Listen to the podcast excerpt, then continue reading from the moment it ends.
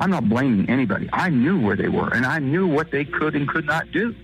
They just never realized it because they figure, surely to God we can move one person. Surely we can badger and beat one person up.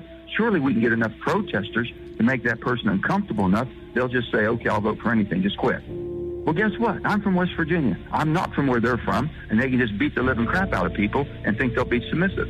Period. That was Senator Joe Manchin on a West Virginia radio show Monday, pushing back at the furious attacks on him from the White House and his fellow Democrats over his refusal to support President Biden's Build Back Better bill. Manchin's announcement that he, quote, just can't get there to back the bill was a crushing blow to the Biden administration and appeared to stun top officials and Democratic leaders who had assumed wrongly that he would come around on what has been the president's top legislative priority.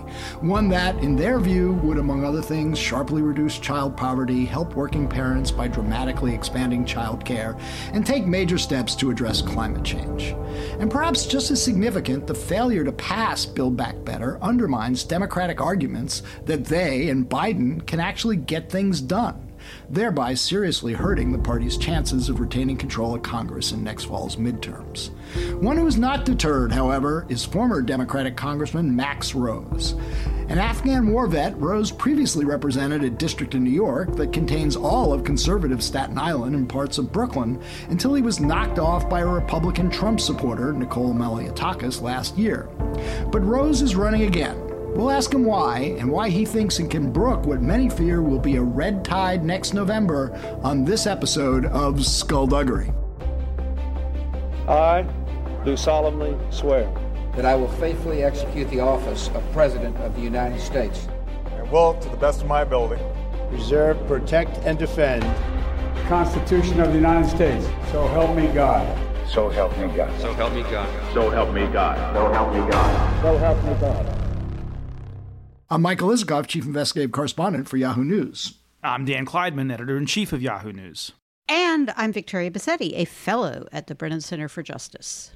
So, Klaidman, I know you warned me not to gloat, but I do have to remind our loyal listeners that for months now, you have been suggesting that the all the back and forth on uh, Build Back Better and the problems the Democrats were having was sort of standard legislative sausage making, and it would all turn out fine in the end. You know, my argument was no, there seemed to be much deeper divisions here, and that all one had to do is listen to what Manchin had been saying for months. Every time he'd get asked, you know, by Manu Raju on CNN, he would talk about his concerns about inflation. He would talk about how it cost too much, that it wasn't all paid for. He would talk about all his many reservations on uh, the bill. And I think that's all one had to know to realize this thing was in serious trouble in a 50 50 Senate. And so, um, Okay. Despite your warnings, I do have to say. Just stop there. Just I stop told there. you so. Stop there. I was going to say I will eat. Uh, here's the deal. I will eat Okay. crow if you don't gloat. okay, well, I may have already, uh, yeah, you know, that cat's that out of the bag. Right. Look, I mean, I think what happened here it was a kind of a, I guess, a kind of a group think on the part of you know Democrats, which then you know kind of became sort of infectious. That it was the, the sense that you know this this thing had this momentum. That yes, of course, it was going to happen. It was just going to take time. But you know, in that clip that you played at the in the intro, I think the most significant thing that uh, Manchin said was, "I'm from West Virginia. I'm not from where they're from." And the fact of the matter is, Biden lost West Virginia by 39 points. You know, it may be the most conservative state in the country. And so the idea that that anyone, including myself, thought that the kind of momentum and you know some like outside pressure from remember the uh, the protesters who showed up on their boats outside of uh, Yeah. the almost heaven Yeah, his boathouse the on trick. the Potomac Sure, that yeah. seems so ridiculous in, in retrospect. Uh, it seemed kind of ridiculous at the time, I have to say.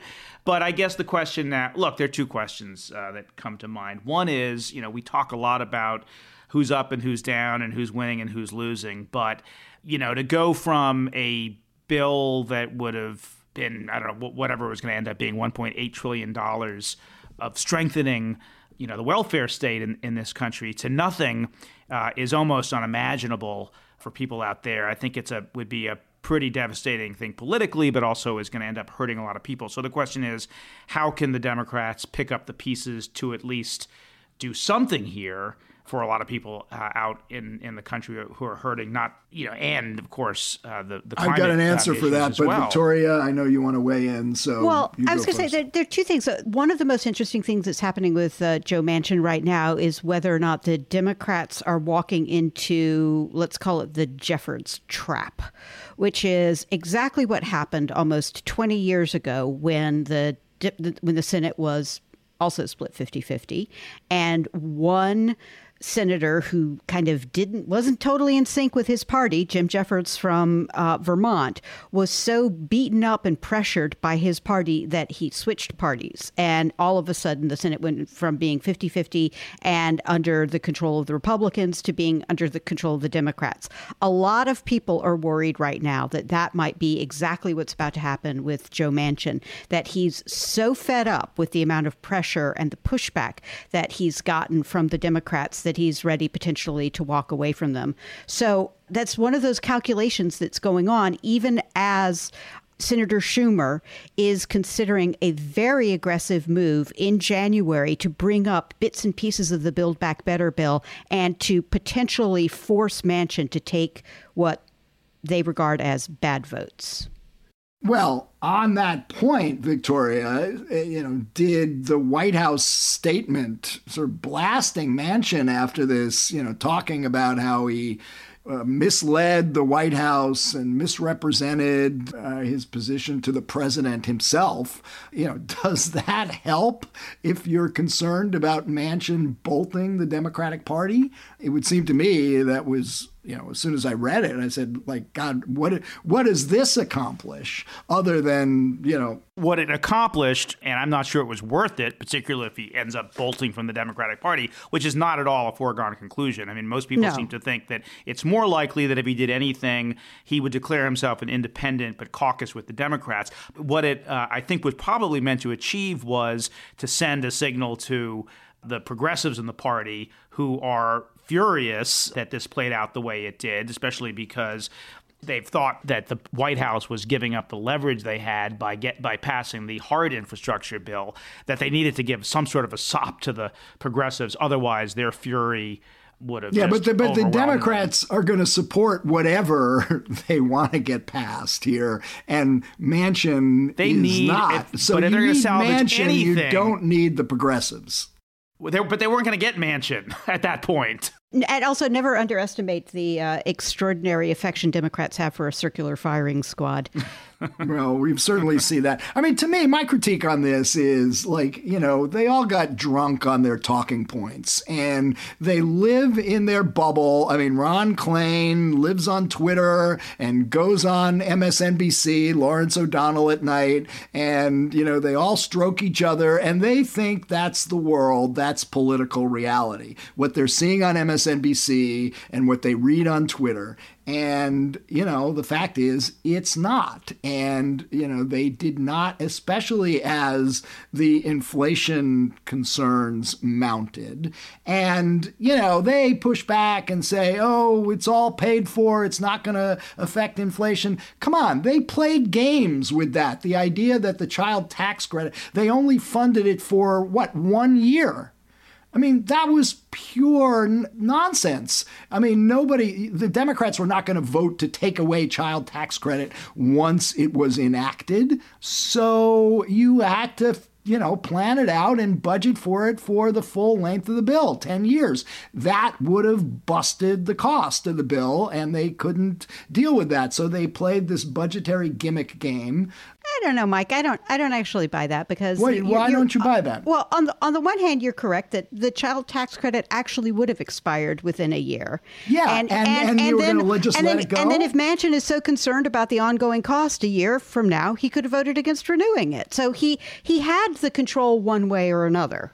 In terms of the the, and the what would have been the Democratic response and the White House response, uh, you know, when child tax credits was about to expire and people were going to lose a lifeline, particularly the lowest income people who were getting, ta- you know, these uh, tax credits, these refundable tax credits that didn't even pay the taxes for, that they were going to get the money and they were going to get cut off after having it for two years. At least in the years not that Biden, happen. at least in the years that Biden was in office, I think they would have come under enormous pressure to pay for the Of course they extensions, would. right? Of so they would have paid would. for it. So then it would have Yeah. been okay. Yeah, At least but for they, No, they would have had to or come Manchin, up or with the Manchin money could have voted against it a year from now. You know, no. It's not automatic, Mike. It genuinely isn't automatic, and so you shouldn't price it as as, as if it's right. automatic. I, I, I think that a- reasonable cost of the bill would have been projecting it over a 10 year period because the likelihood is once you created this program, there was going to be an enormous constituency and political pressure. I mean, Mike, you could say that about absolutely anything that Congress ever passes, in which case that there always ought to be a 10 year cost estimate for anything or a perpetual cost estimate. I don't know. I just think that, you know, the truth is,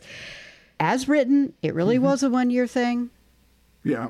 It really could be killed. It likely will be killed if the Republicans take control of Congress next year, either the House or the Senate. So, Well, you know, if you're counting on that, okay. But look, in, in answer to the question of where the Democrats go from here, I think of um, remember when McCain voted down with the big thumbs down the uh, ending uh, Obamacare.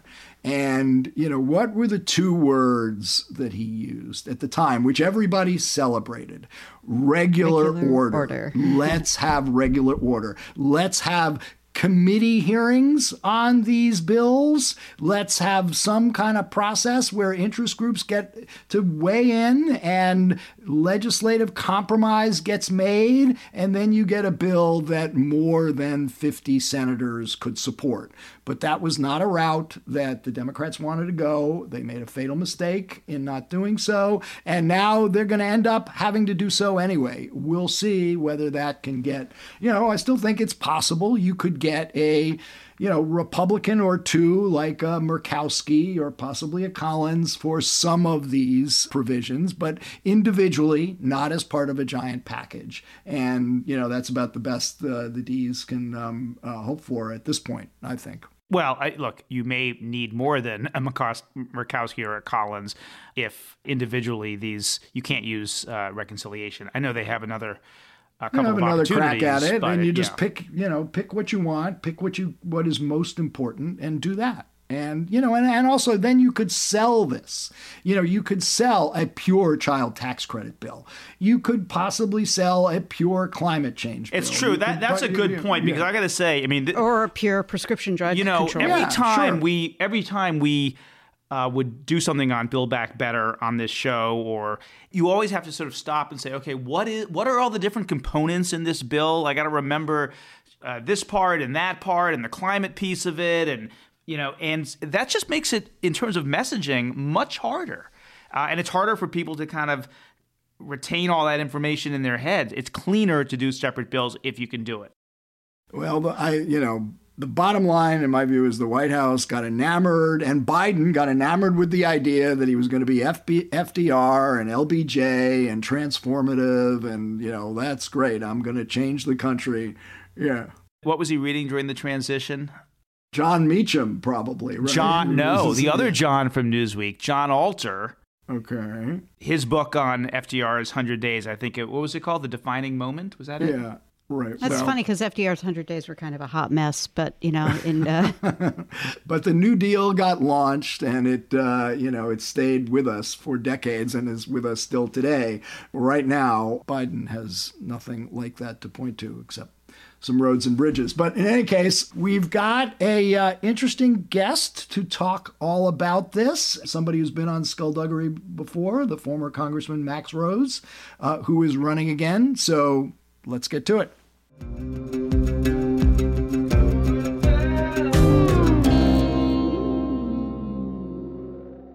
We are now joined by former Democratic Congressman Max Rose. Max, welcome back to Skullduggery. Hey, it's good to see you, my friend. Okay, so let's recall when we last saw each other at the uh, Soufan Security Conference in Doha. And we were discussing the fate of Build Back Better, and we made a bet. You bet that it was going to pass. This was in early November. I bet that it would not. To your credit, you emailed me on Saturday, even before Manchin had made his uh, announcement that there's no way he can get there, that I had won. Tell us why you were wrong and I was right. What a question. You know, when I was. it's the question I like to ask most of our guests. Right. When I was thinking about this interview, I said, you know, that was a private bet I made with Isikoff. Is he, is he going to bring it up? Is he not? I mean, I'm looking forward to buying him a steak dinner. We'll sit yeah, down. steak dinner. That's right. This can just be two friends. Yeah. and that, that took me about 30 seconds before I realized guaranteed he brings it up. First thing, front and center. Not only get the steak dinner out of this, but also publicly publicly shame me. Look, plain, plain and simple, I was focused on the legislation you know and i when you look at what is needed in this country and I, I, think about this from the perspective of what would a business person want if they were running you know america corp right and what you would want is you would want a few things right you would want universal pre-k universal affordable childcare so that you could ensure as many people are entering the workplace as possible people are not disincentivized from having children the things that people care about desperately during the, those early years of a, of a family are affordable. You would want to make sure that we have a resilient future in regards to climate change. You would want to make sure that we were curbing back the cost of pharmaceutical drugs, all very obvious. And it, it turns out in the end that that was not good enough for Joe Manchin. And this, this did come down to him. To which, you know, I would respond very civilly that if this was a political calculus that he was making, you know, I, I've taken some really hard votes in my life. I've done some, I've taken some hard stands in, in my two years in, in Congress. And some say that I lost my seat because of it. Some say I certainly have the scars from those incidents. This doesn't seem hard. It doesn't seem hard. I don't, uh, I think that it would, it would have a positive impact on inflation, not the opposite. So you definitely were right. I was right about my values, but uh, you were right in terms of prognostication. You know, among the many critiques of this is that it was too much all in the same bill it muddied the water. It focused people on the overall cost instead of the particulars that were in the bill. And, you know, that's usually presented as a messaging issue. The Democrats should have been better about focused on what was contained in the bill. But I think the counter argument to that is if you just had a child tax credit bill, you could focus all the attention on the benefits that would bring. If you just had a climate change bill, you could focus all the attention on that. Why did it have to be all shoved into one big giant grab bag that just confused most people about what was in it anyway and led everybody to think about, oh my God, look at the cost of this, especially during a time of, you know, mounting inflation? Oh, well, for, first of all, it, it, was definitively a mistake to, you know, they, they don't call the National Defense Authorization Act an $8 billion bill. I mean, an $8 trillion bill over the course of 10 years. No, it's an $800 billion annual uh, effort. So it's definitely, I think, the part of the messaging in and around this, rather than looking at the annual cost, the significant investments associated with it, looking at something over the course of 10 years, there's something to be said there. You're certainly hit, uh, hit on something when it comes to the complexities in and around everything was that was in there.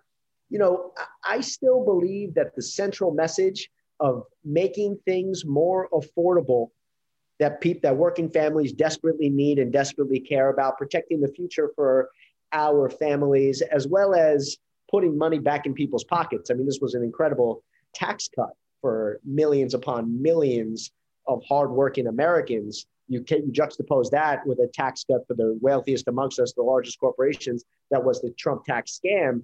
You know, that it took them a while to get to that messaging.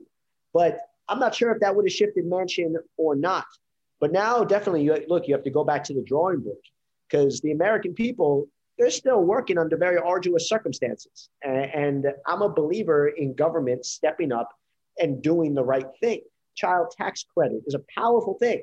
It's a powerful, powerful tool to put money in people's pockets during a really arduous time. And it's quite simple. Maybe that's the route. I don't want us to give up on pre K and childcare, though. I don't say that just because I'm putting a kid through childcare right now, but uh, or my wife and I are, but because it will have an incredible economic impact on the future of the country. These are investments. This is not socialism. This is investing in the American dream. It's investing in our most powerful, potent resource, which is our young people. And I'd love to see us start to frame it in that manner. Part of the answer to Mike's question, why you couldn't break it up into parts, is because, you know, it's a 50 50 Senate and the Democrats were relying on reconciliation and they only get so many bites of the apple. So the idea that they'd be able to pass pre K, climate change, you know, family, you know, all these different things.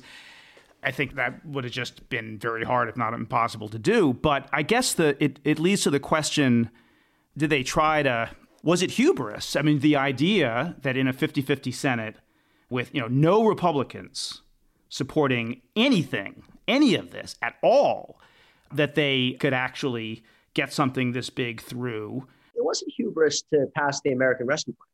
So that was done successfully. Now, what is shocking is the fact that no one is talking about it right now to include the Democratic Party. Can you imagine right now what things would look like with the rise of Omicron if we hadn't passed that $1.9 trillion rescue of the economy that put money in people's pockets, invested in testing, invested in vaccine distribution, and so many other things? We don't often think about that counterfactual. And I think that the Democratic Party, with its really unbelievable commitment and dedication to trying to do more for the American people, does need to learn how to take a pause and talk about things that we just accomplished.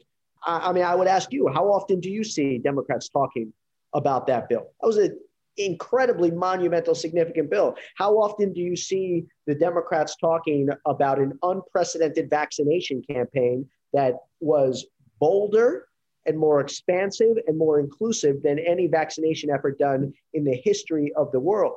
Now you think about what, what would things look like without that? Again, a really, really dire circumstances, not talking about it either. So we've got to exist within the realm of the possible. We have to continue to push to do more. But damn it, let's take a pause as well and make sure that the American people are aware of what we've already accomplished. And so much of this, look, every time that one of these folks are going on TV or this or that, they get they're getting talking points. So you got the Democratic Policy Committee, you got the DNC, you got the DCCC, more acronyms that we all can deal with. It is no coincidence that we are seeing this type of institutional failure that no one is talking about these very significant wins. And I, that that in and of itself has got to get fixed. Now you're right. There's three more reconciliation bills which is just inane that we're thinking about legislating in this manner. But that, that's still a lot of room to get some really incredible things done that are simple, that are all about doing two things putting money in people's pockets and protecting future generations. I'm not, I'm not giving up hope just because Joe Manchin wants to drop this surprise before he goes off to holiday in, in West Virginia. So, one thing that Joe Manchin says was uh, driving or motivating his decision over the weekend, and let's put a pin in that because there are a lot of things that could have been driving the decision, but at least one thing that he says is uh, rising inflation. I'm curious, kind of two questions. The first is, from your perspective, how credible is that as the basis for concerns about passing this bill? And second, how potent an issue is it amongst voters? You're, how are you going to talk to people and persuade them to vote for you if they're afraid that this bill is going to drive inflation and effectively take money out of their pockets? Let's take a step back and look at look at inflation because certainly to your first question, do the polls say that there's a connection? Uh, yeah, absolutely. That's irrefutable. You, you look at a, a recent poll out of West Virginia. I think it was something like over 75% of people thought that there was there was some type of connection here, and the Republicans have done quite a lot of messaging in and around that. If you look at what the actual sources of inflation are right now, I think it boils down to the fact that a lot of consumption. We put money in people's pockets, rightfully so, during incredibly dire circumstances. At the same time, consumption, because of the pandemic that was not going away, was shifting away from services towards other merchandise, manufactured goods, so on and so forth. The global system wasn't prepared for that, produces supply chain constraints, which then subsequently produces inflationary pressures. The longer those inflationary pressures stay around, the more likely it's going to move from transitory to something that is far more permanent. Social Security goes up, so on and so forth.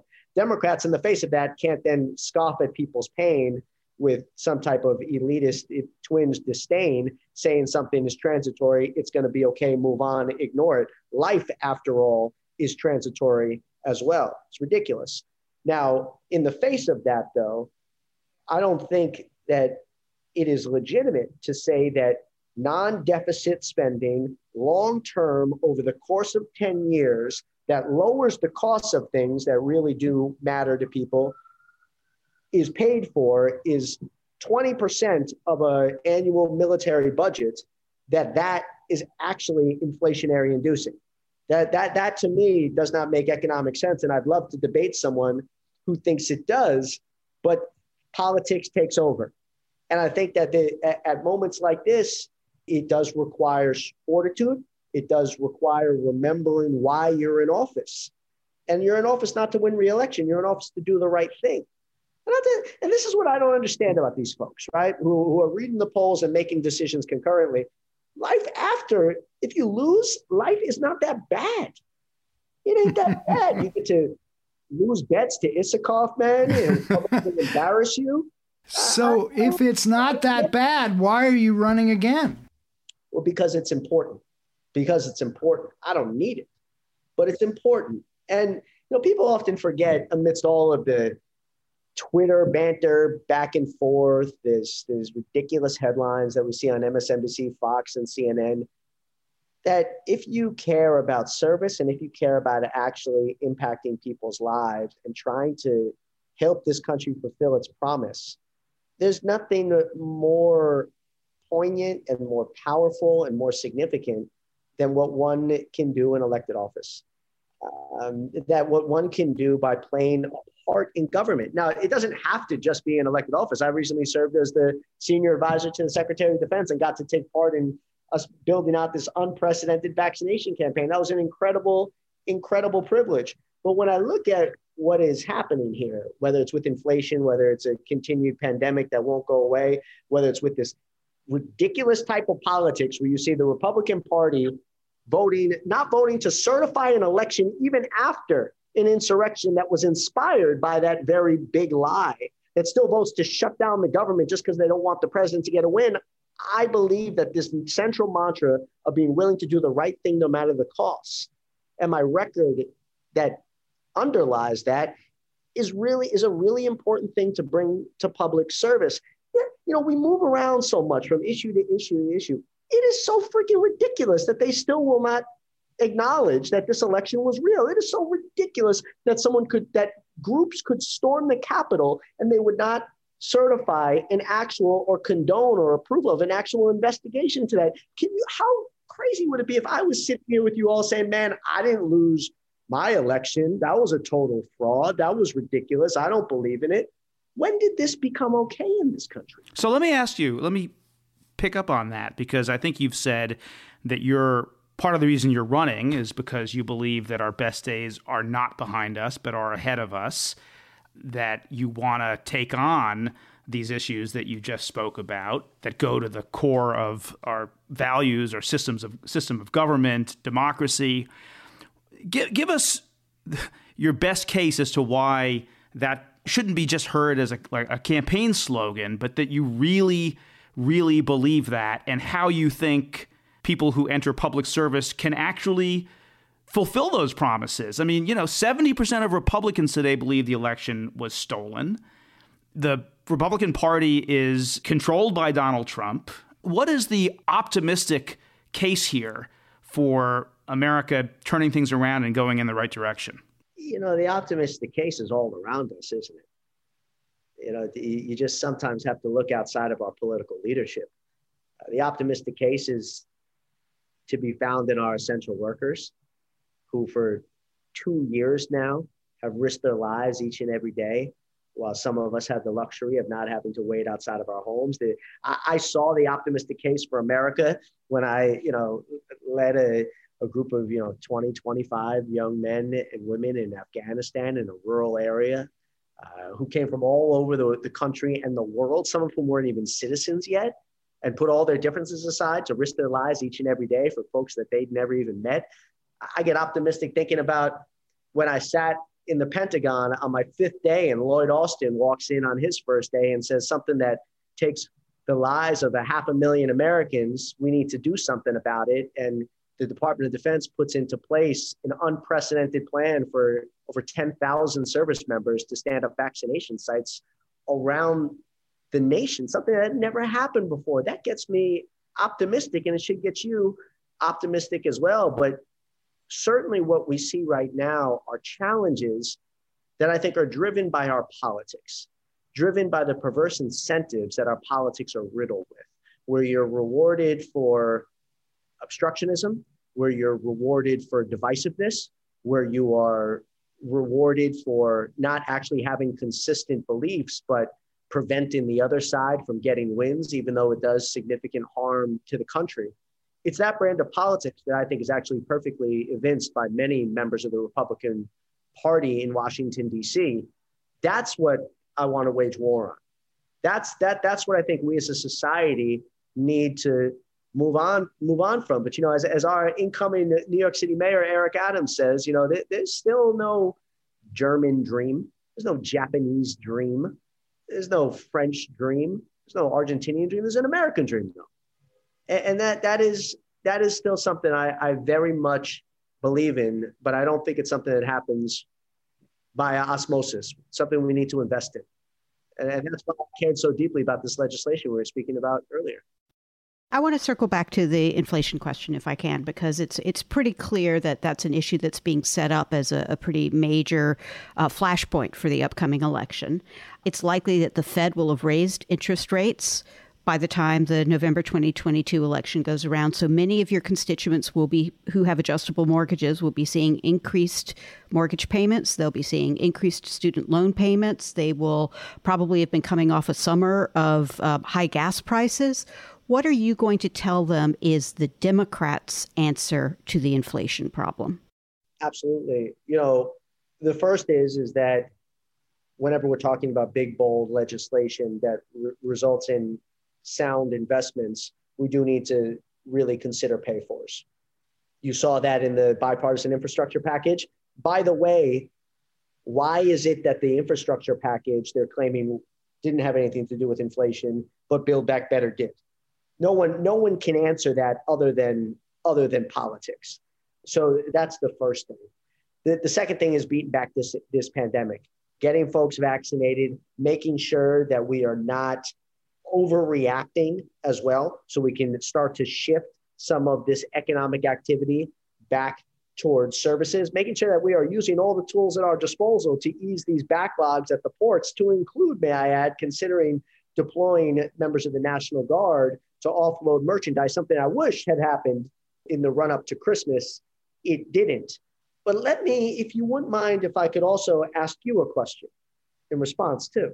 Why is it that you know, I'm coming to you with these solutions, these suggestions, one that I believe that the Democratic Party is and should be pushing significantly. Why is it the Republican Party has not come out with their own set of solutions to inflation?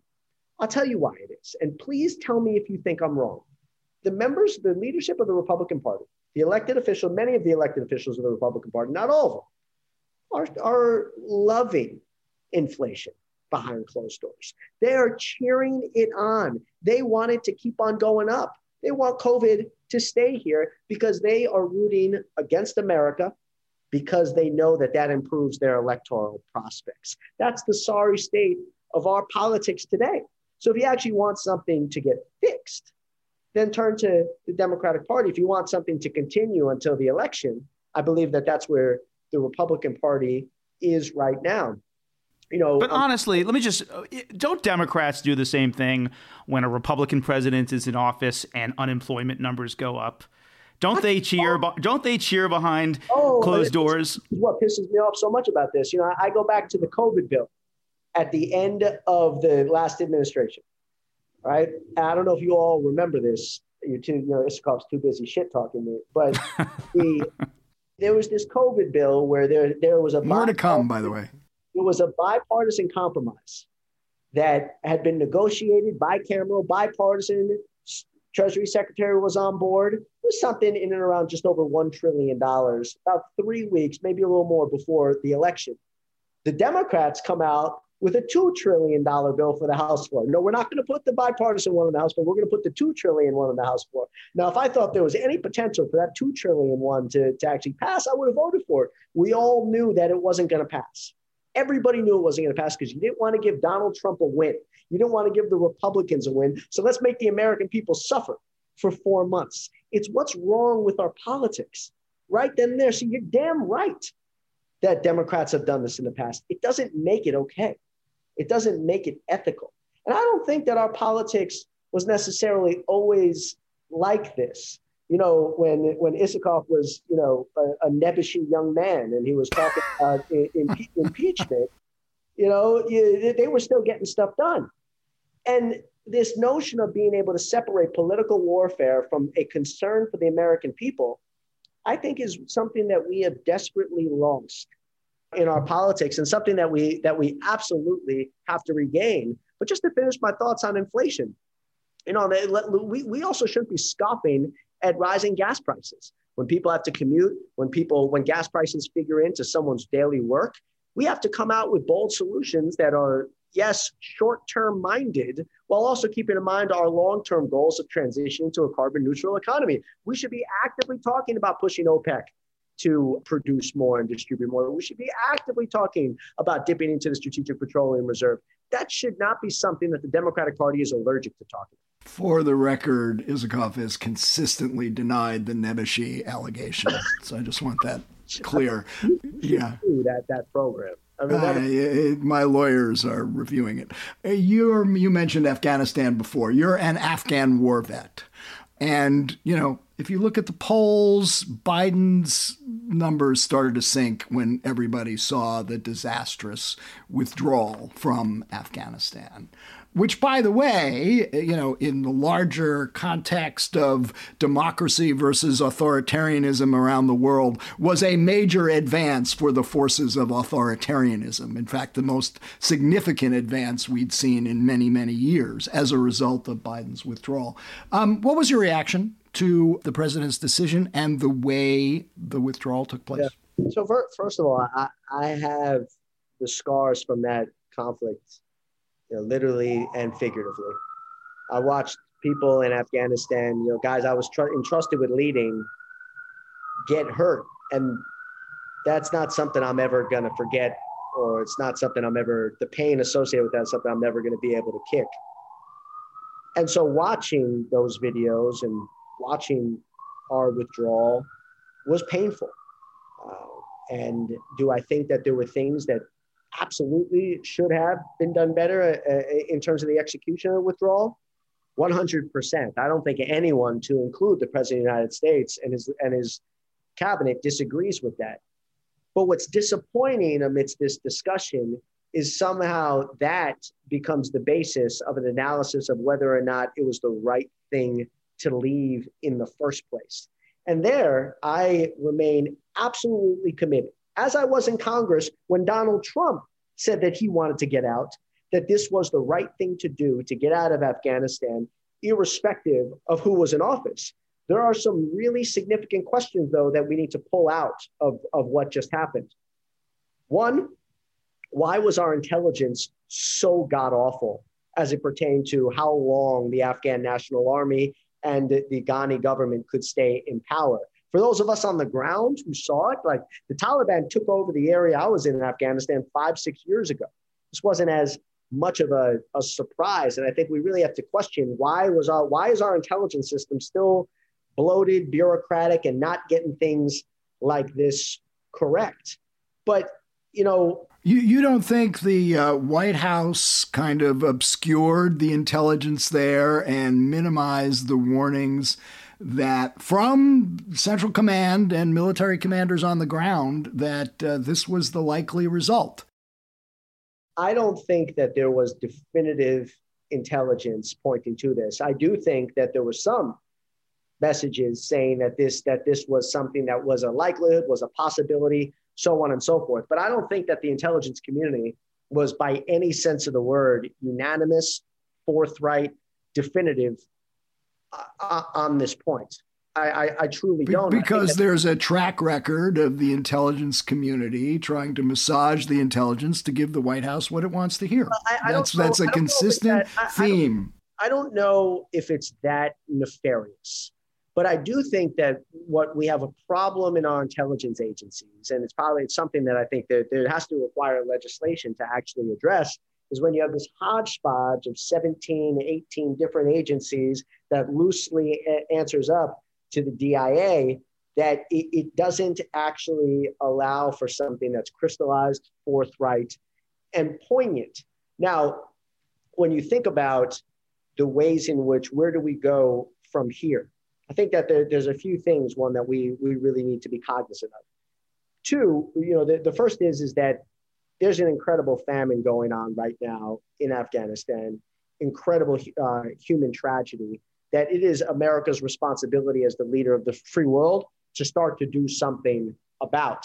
The second is, is I've not lost hope. And I think that, you know, if we're conducting counterterrorism efforts around the world, something that we should continue doing, may I add, it, we should, we should still have systems in place, operations in place to conduct those counterterrorism operations in Afghanistan. That I think is completely and utterly within the realm of possibility. But this notion, you know, you saw really three different encampments of people. One, you saw folks like myself that were saying, look, I thought this was the right thing to do under Donald Trump. It's the right thing to do now. And let, us consider where do we go from here. Two, you had folks who I think were acting like absolute frauds who said, oh, I was cheering on Donald Trump to do this, but when Joe Biden did it, he just did it the, the wrong way. Third, you had this resurgence of this foreign policy blob that was largely H.R. McMaster was leading the, the, you know this and a few others that were saying no we should have stayed there forever. This should have been south korea. This should have been japan. This should have been germany. And there that, that's an absolute fallacy. There's no way in which that would, would have been possible or would have resulted in incredible loss of human life blood and may i add treasure. But nonetheless they continue to to ride that theoretical notion that us staying there, we, we, particularly if it meant that we would have had to break Donald Trump's peace accord that he signed, not Joe Biden, that he signed, I think was was totally ridiculous and absurd. And what, what I what I will not do, what I refuse to do, any loss of human life of men and women in combat is an absolute tragedy. This notion of politicizing the loss of these 13 men and women, I think is totally and utterly wrong. Over 60 service members died in Afghanistan under Donald Trump. It would be wrong to politicize their death too. You know, it, it's, but it, it, doesn't seem that politics just, politics in this day and age, nothing is untouchable. You can go after anything. Congressman, you served one term. Uh, you went in in 2018, and now you're running for reelection. So you've been out for a year. You will have been out if you win. Uh, you will have been out obviously for two years. In this time that you've been out, I assume you've thought about that term that you served, what you're proud of. Um, that's part of your uh, your election campaign. But is there anything that that you would do differently, excluding winning reelection? Have you thought about what kind of a congressman you would like to be this time around if you win, as opposed to the first time around? Yeah, I thought I played in the gutter too much. The negative campaigning, some people say it's effective, some people don't. Statistics point to it being effective, whatever it might be. But I think that our elected officials often forget, and I did too, is that when you put something out there, whether it's TV, whether it's digital, it's everybody, you know, our families see it, our communities see it. And if everything is just about how do you win 51% of the vote, and you don't, it's wrong. Now, my son is just under two. my wife and I are in the process of adopting a second child. I want to run a campaign that my family and my children can be proud of when they look back on it. So I, I can only be responsible for my own actions. I can't control what the other side is going to do. And I used to kind of scoff at this idea that you, you know, they go low, we go high, or this or that. But our politics cannot be observed and viewed just in a silo. This country, man, where folks stormed the Capitol out of a disdain for another political party, that did not even happen in the Civil War. So much of our politics is devolving into violence and vitriol. And I'd rather lose, again, than play any part contributing to that. Whatsoever. What are you going to do if uh, your opponent, who's the sitting member of Congress from from this district, Nicole uh, Malliotakis, goes hard negative on you? You know, you look at what she did last time. You know, taking my participation in a nonviolent effort on the part of young people of color in my district to voice their pains and concerns about police brutality and to do it in a really coordinated collaborative manner she she and her colleagues ran commercials positioning those individuals as thugs and rioters and violent animals. Not, you know, to, to a certain extent, that was, you know, I stepped into the arena, but the fact that she drug all of them into it and set us back, our community back, so many years in the process when we were on the cusp and the precipice of doing something really important and really significant. To me, that's the height of evil that one shouldn't just sit back and allow to happen. But there's a difference between being forthright and honest and clear and powerfully rejecting what someone is trying to say about not just you, but a community you represent and stooping to someone's level. And that's that's just a line that I'm not going to cross.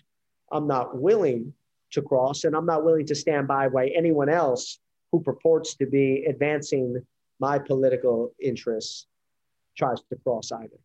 I want to ask you a question, if I can, real quickly about the uh, the military and um, the military's uh, the involvement of members of the military, past and present, in the January 6th insurrection. There was a pretty disturbing portion of them who were active or previous members of the army or the armed forces. And just earlier this week, three former army generals warned about their concerns about the increasing politicization of the armed services.